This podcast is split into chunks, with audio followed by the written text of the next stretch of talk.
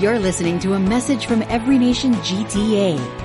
For more information, please visit our website at everynationgta.org. Well, good morning and welcome again. My name is Sheila. Um, I, uh, we're, we're going to continue our series on miracles, as Bert said when he was speaking. And, uh, we're going to actually look at the sixth of seven miracles today. We're going to look at the healing of a man born blind.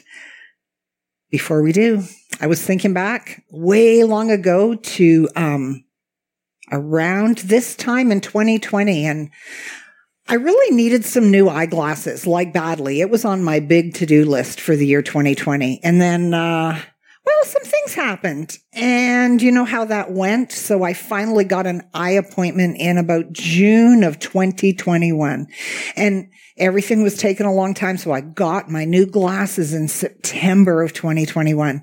But in the meantime, between when I really knew I needed some new glasses, early 2020 and September of 2021, my eyesight was getting worse and worser, if you can say that, because I just did. And uh, everything was difficult.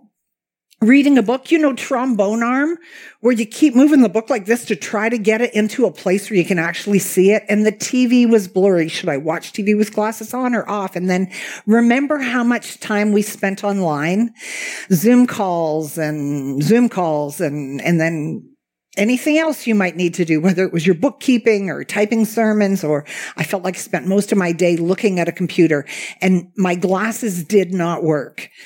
So I'd be driving the car and to see the speed limit or the GPS, I'd need my glasses on. But to see the road signs, I'd have to stick them up on the top of my head and it was really tiring. So I got my new glasses and I just wanted to sing along with Aladdin, you know, um, a whole new world. I can show you the world. Uh, I can open your eyes, wonder by wonder, the flying carpet and, um, a whole new world, dazzling things I've never seen before. Okay. I won't sing for you, but there is something about sight. And uh, anyway, how that ha- had to do, I was not blind, but I was suffering in small ways. Um, we're going to read about a man born blind and receiving his sight at the hand of Jesus. This is the sixth of the seven miracles that we are that were recorded in the book of John. We are saving the seventh one for a special Sunday, so it won't be next week. Um, if you've been tracking with this sermon series, every week we actually start with something John wrote at the end of his gospel, where he said this. Now, Jesus did many other signs or miracles in the presence of the disciples, which are not written in this book, but these are written so that you may believe that Jesus is the Christ, the Son of God, and that by believing you may have life in his name. You know, um, John really likes this word translated believe or belief. In fact, in the Gospel of John, he uses it 84 times.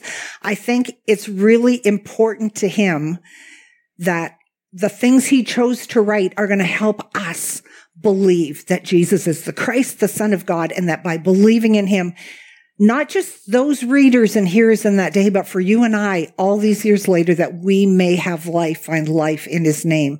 The word um, I'm no Greek expert, but I'm really good at Google. So the word that's translated believe or belief is from a Greek word pistis. I don't know if even that's how you say it, but it means to have faith. But by implication, it means to entrust. So I think John wants us to go from that belief that's just somewhere up in our head to a place where we know this is the firm foundation that we're going to build our lives on. We can entrust or trust ourselves over to Jesus, the Son of God. Not just to believe as a mental understanding, but that trust. This is the belief that John emphasizes. So before we go on to the blind guy today, um, before we move forward, I really hope that as we've gone through this series that there's been something over the course that's really stuck with you. I know there's been a few things with me. In fact, I really hope that you write it down somewhere. Some, you know, they, those, some people out there say that if you write things down, you actually have a better chance of remembering them, even if you never read it again. So I hope that there's been one or two things that maybe on a post-it note, um, or in your journal, or lots of us type notes into our phone. I hope there's somewhere that you've written down one or two or three things that were particularly, um, you know, just what you needed to hear and maybe what you're going to need to hear in the months of he- ahead uh, in 2023. I have a few of them. So guess what? You get to hear them. Um, the, the first thing, just in general, you know, at the end of the first sign or miracle, remember the sign, it wasn't just about the miracle itself, but it was actually pointing to someone, to something, to someone. Um, the first miracle we looked at was when Jesus turned water into wine at a wedding in the city of Cana. And at the end of it, the last verse says that it was the first sign that it was done in Cana of Galilee it manifested his glory. And then it says, and his disciples believed in him. Okay. Track with me here because, um, this is really comforting because it's my life story. So, um, that they saw something like sometimes you and I see where God might move in our lives and they believed. And then another challenge came along and they didn't believe anymore. You know, they'd kind of forgotten that who they were dealing with here, that there was a God who had come to earth. He, whoever he might have been, he was manifesting his glory, the glory of God. And so they doubt. And then they'd see Jesus move again and then they'd believe. And if you read through, I hope you do actually. I hope in the next, you know, before we finish this series that you actually read the first yeah, six to nine chapters of the book of John and you'll see this pattern. They believe, then their faith is challenged and man, they're not believing very much. And then they see God again. And you know, that's actually comforting to me because as much as I would love to say I always live at a level of trust even after all my years of walking with the Lord. It's the pattern of life. I believe and then I get scared and I doubt and then I see Jesus move again on my behalf. So that was my overall thought. Um, we talked about the healing of that official son. The guy came from Capernaum to Cana to find Jesus. He said, come with me and heal my son. Jesus said, no, I'm not coming. Well, he didn't say it quite like that, but the guy asked him twice to come with him to heal his son because that's what he kind of thought that you had to be present. That's what some of the prophets did. They had to be in the room to heal that person. And um, Jesus said, no, but you can go. Your son's, um, your son's healed.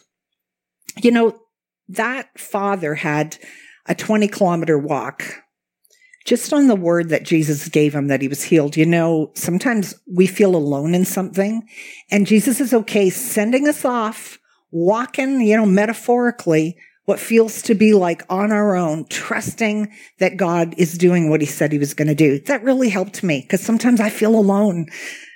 And I bet you do too. How about, um, you know, the paralytic guy at the pool and it feels like Jesus detoured.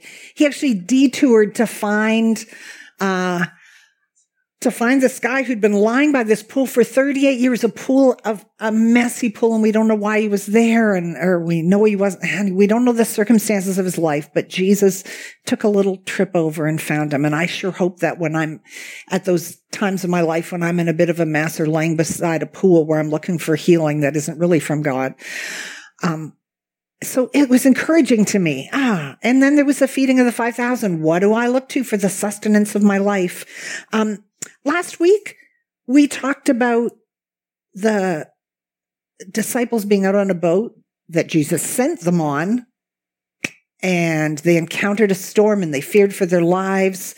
And, um, man, the account Richard read to us, not from the Gospel of John, but Mark telling this story. This, I wrote this one down. And he, Jesus, saw that they were making headway painfully because the wind was against them. You know, have you ever been in a place where you feel like your, your progress is so painful? You know, Jesus sees that. Mm, I don't know. Maybe you need to hear that today or maybe in a month or two months from now, but I wrote that one down on a post-it note in my journal and in my phone because it struck me in a place that I needed. I needed it. Um, there's a famous painting before we go on to the blind guy. There's a famous painting. Rembrandt did a lot of famous paintings, but he, and a lot of paintings with, um, biblical themes. And there's a famous one of the, um, it's called the storm on the Sea of Galilee. I think the specific name of it is, but there's a boat and you can see the guys trying to fight the storm. You can actually see probably on the side where Jesus is where there's a bit more peace. Well, if you ever, you should look online and you should count because um, in this boat, there's the 12 disciples and Jesus, right? That's 13. 12 plus 1 is 13. And then there's one more guy. There's actually 14 men in this boat. Rembrandt painted himself in there. I don't know what you want to do with that. But, you know, that's kind of us. It's kind of the picture of life that, yep, there's lots of times when we're in that same boat. We use that idiom, don't we? We're in the same boat. Um, we're in that same boat feeling like life is stormy and we're there with a whole bunch of other people who have gone through the same thing. Ah, but Jesus is in that boat. Today, we are going to read um, some verses from the book of John. We're going to read John chapter 9, verses 1 to 7. Then we're going to skip a whole bunch because this is a really long story. Once again, John gives us lots of details when he tells us about some of Jesus' encounters, and this is one of those. So we're going to read verses 1 to 7, then we're going to skip almost to the end of the, the chapter and read 35 to 38. So here we go. As he passed by, he saw a man blind from birth, and his disciples asked him, Rabbi, who sinned, this man or his parents, that he was born blind? Jesus answered, It was not this man, that this man sinned or his parents, but that the works of God might be displayed in him. We must work the works of him who sent me while it is day. Night is coming when no one can work. As long as I am in the world, I am the light of the world. Having said these things, he spit on the ground, made mud with saliva. Then he anointed the man's eyes with the mud and said to him, Go, wash in the pool of Siloam, which means sent. So he went and washed and came back seeing. Later on, a lot of things have happened. Uh, Later on, Jesus goes and finds this man. He finds out he's been cast out of the synagogue by the religious leaders. So Jesus goes back and finds this man. And here's what he said to him. Jesus heard that they had cast him out. And having found him, he said, do you believe in the son of man? He answered, and who is he, sir, that I may believe in him? Jesus said to him, you have seen him and it is he who is speaking to you. He said, Lord, I believe and he worshiped him.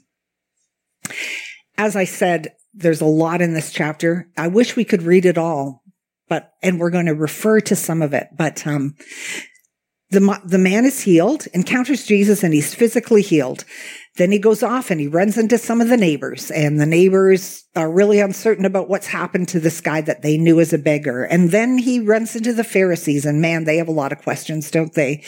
Uh, always. And then his parents have an encounter with the Pharisees, and then the man talks to the Pharisees again, and then he gets kicked out of the synagogue, and then he has an encounter with Jesus once again.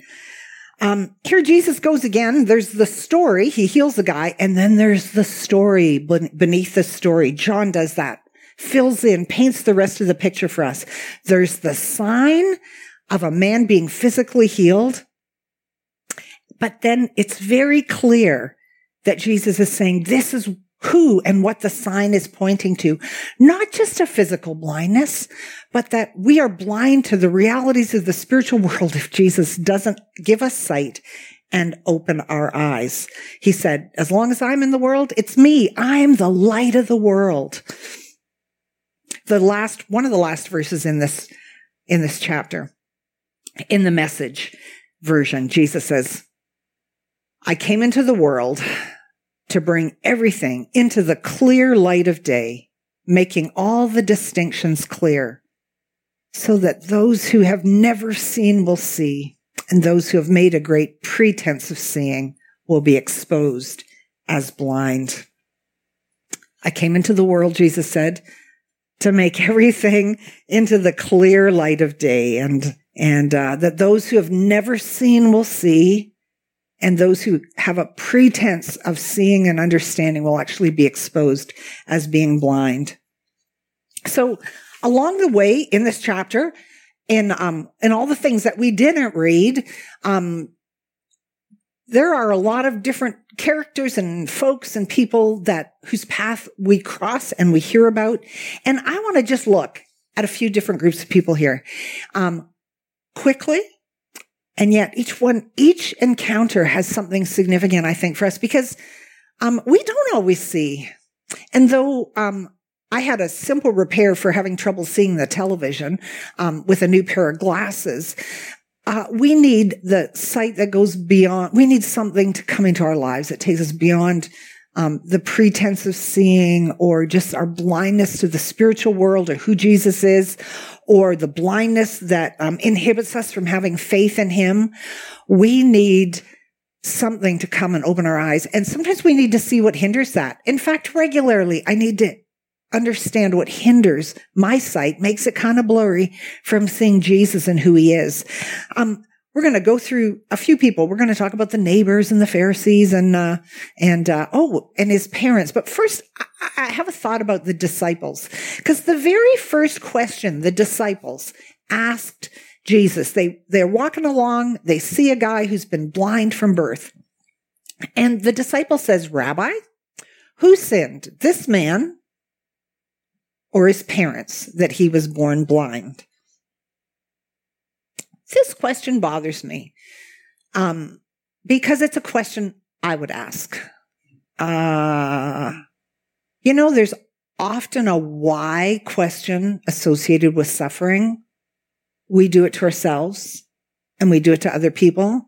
Because somewhere inside of us, we think good things happen to good people and bad things happen to bad people. So if I'm a good person, only good things happen to me. And if something happens to that person, they must be a bad person. And we, we always want to attach a why or figure out why there's suffering in our own lives and the lives of others. Why me, God? Why them? Why, why have you let this happen? Um, big question in the world out there. If there's a loving God in the world, then why is there so much suffering? And, uh, you know, when you're suffering and you keep asking why, you actually pile suffering upon your suffering. And, um, so even the implication when they see this blind guy, their assumption is somebody did something wrong. And here's how illogical it can be. They said, who sinned? This man or his parents that he was born blind. Now figure this one out. How do you sin before you were born? If you can answer that one for me, I'll just type it in the chat on Facebook. So you see where we're going. It's like we ask questions and we, we bury ourselves and Jesus is saying, no, no, no, this isn't about that.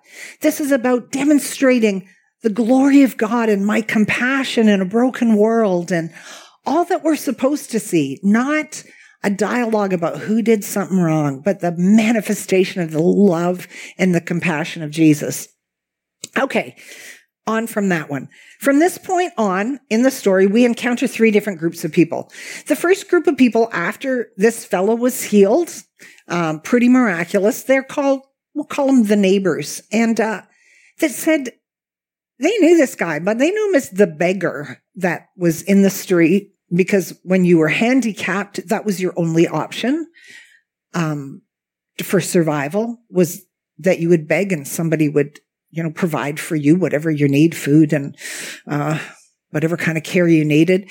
And so the neighbors ask some questions. They go, Oh, wait a minute here. I, I, know this guy. Is this not the man who used to sit and beg? And one group said, it is he. And another group says, no, he is like him. In other words, no, no, no, it just looks like him. It can't really be him. The man responds, I am the man.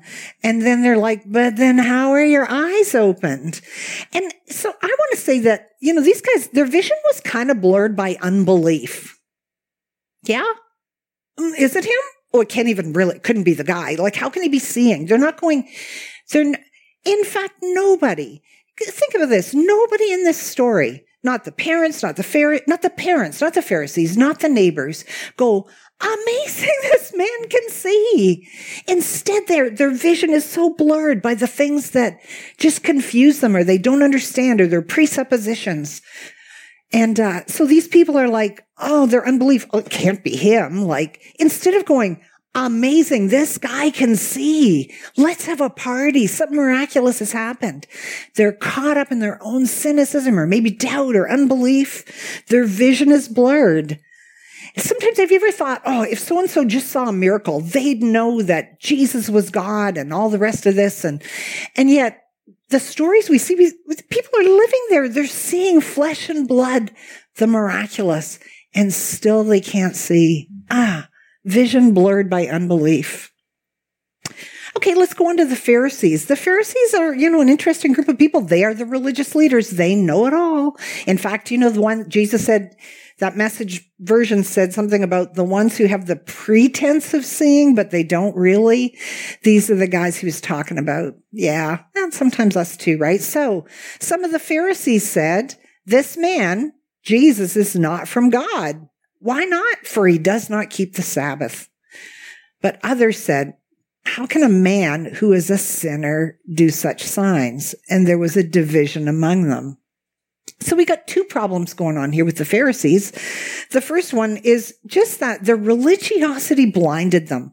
They had so many thoughts of what was, what the rules were, the rules. In fact, especially the rules about the Sabbath, because we've seen Jesus before get under their skin because he does things on the Sabbath that broke some of their however many, I don't know, 39. There's probably more rules that you were and weren't allowed to do on the Sabbath. So they're so stuck up in, stuck in their minds, in their religiosity and in their systems that they miss the very demonstration of God right in front of them. The others said, um, it said they were, um, there was division among them because they're a little confused. How can a guy who's a sinner, okay, if we say he's a sinner because he broke the Sabbath, but how can a guy who's a sinner do such signs? And there was division among them. You know, um, man, this thing about religious people being divided because of things they believe or don't believe, nothing new. You know, um, book of Ecclesiastes says there's nothing new under the sun. What has plagued the church in the last number of years. In fact, what has blinded people from seeing Jesus? In fact, what has probably blinded and distorted people outside of the church even from seeing Jesus. Well, some of it's just division. Uh, we've all seen it. Uh, the pandemic, my goodness, it brought out some nasty stuff in people who call upon the name of Jesus because this person's doing, you know, if you believe, if you're in this camp over here, we could pick them all, vaccines or masks, or if you're in this camp over here, there was a schism, a, a division between you. How about politics? You think about all of all of the political divisions that have gone on in the last even decade and social media sorry it just blows it out of you know, just to the next level. But you think about the United States, the gap and the division, not just in unbelievers, but I'm talking about in the church about people who believe in Jesus saying, if you vote this way, you certainly can't be a Christian, or if you vote that way. And instead of focusing on God wanting, as Jesus said, his glory to be seen in the church, the church and us within our own hearts, we get kind of tied up in things that are just dis- divisive. The United States, Brazil, I have Brazilian friends on both sides of the political sphere there and, uh, they love the Lord. And yet it can come in and divide and, and, and then we don't see we don't see what Jesus is trying to do and who he is, and we don't focus on letting others see who our Savior is. Uh, I think sometimes the world out there knows way more about what the church is against than the one we're for and then the pre- presentation of the life of who God is. So the neighbors, the Pharisees, the next one kind of breaks my heart. I'm a mom. I got four kids and uh, I just have trouble getting my head around this one, but the parents, his parents. So the scripture says his parents said these things. Okay, what things did they say? Um, the Pharisee said, Was your son blind? And what's going on here? And they want to answer from the parents. And the parents uh, uh, were afraid. They were afraid of the Jews. So it says this his parents said these things because they feared the Jews. For the Jews had already agreed that if anyone should confess Jesus as the Christ, he'd be put out of the synagogue. You know, how many things how many times is my vision or yours blurred by fear? Um, I can, I can't imagine, but I know it was there. The shame of having a child that was born with a handicap in that day and age that remember what the disciples said who sinned? Well, that wasn't just their idea. Something must, they must have done something wrong to have a child that was born blind. And they didn't look after this adult child. They left him out on the street to beg. And when, when the, you know, when the Pharisees asked him, you know, what's gone on here with your child? Um, I just can't even imagine as a parent being so caught up in my own fears or shame or guilt or that I'm not overwhelmed with gratitude and joy that my son can see.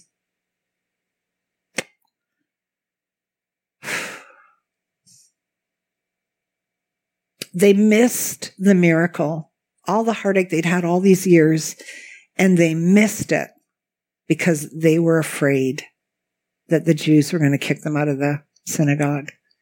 Uh, what does fear plague you? Sometimes do you miss out of the, the miracle that might be in front of you because you're afraid. I was thinking about, I, I'm, I'm just going to, I, I'm, I'm, watching the clock here, but I just have to tell you this one because I think it's important. Um, I, I was, I was thinking back to, uh, to when I first came to faith and I heard about tithing. And I actually, as a young woman, very young, started tithing first on my part-time job in college. And then as soon as I, um, graduated from school, every paycheck I tithe. And then I met a guy and married him who had that same thing in his heart. 10% of your income, you're going to give it to the Lord. And I was thinking about my dad for some reason, because if my dad had ever known, um, my parents went to church and every week faithfully gave in the offering, but a tithe would have blown my dad away. Now, if I would have lived in fear of my dad's opinion, I would never have experienced all the financial, miraculous things that have happened in Burt's in my life. All the provision over and just beyond what we could imagine. Why? Because God says, if you give the windows of heaven, but you know, if you're not living in that place of faith and you're dominated by fear, you never do. Giving's just one example, but you never do the things to actually have your eyes open to the miraculous and who God is. That was an aside. So why all the detail in the book of John? Every miracle, he gives kind of the deeper picture of it because he wants us to believe.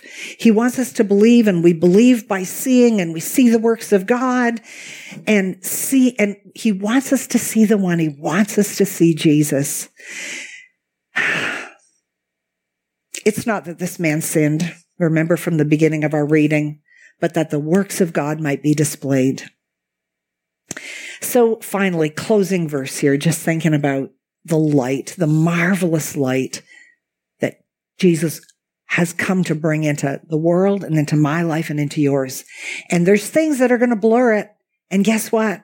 We're going to fight that fight to, to, um, to recognize them. I'm afraid. I'm just being religious. I'm allowing my thoughts to divide me from others who love Jesus. I'm asking why too often instead of asking, come Lord Jesus and intervene in our lives.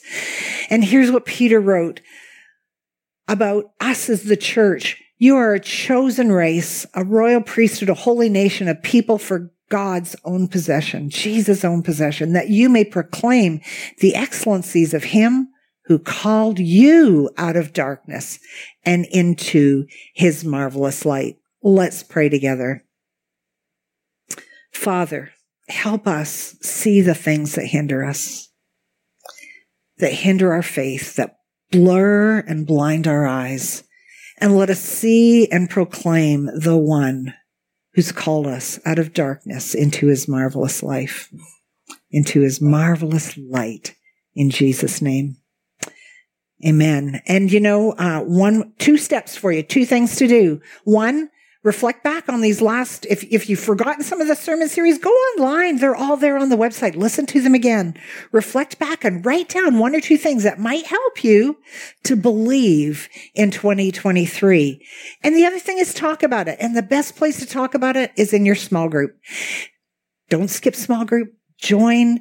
Talk about each of these sermons as we go through the week. If you've never joined a small group go online.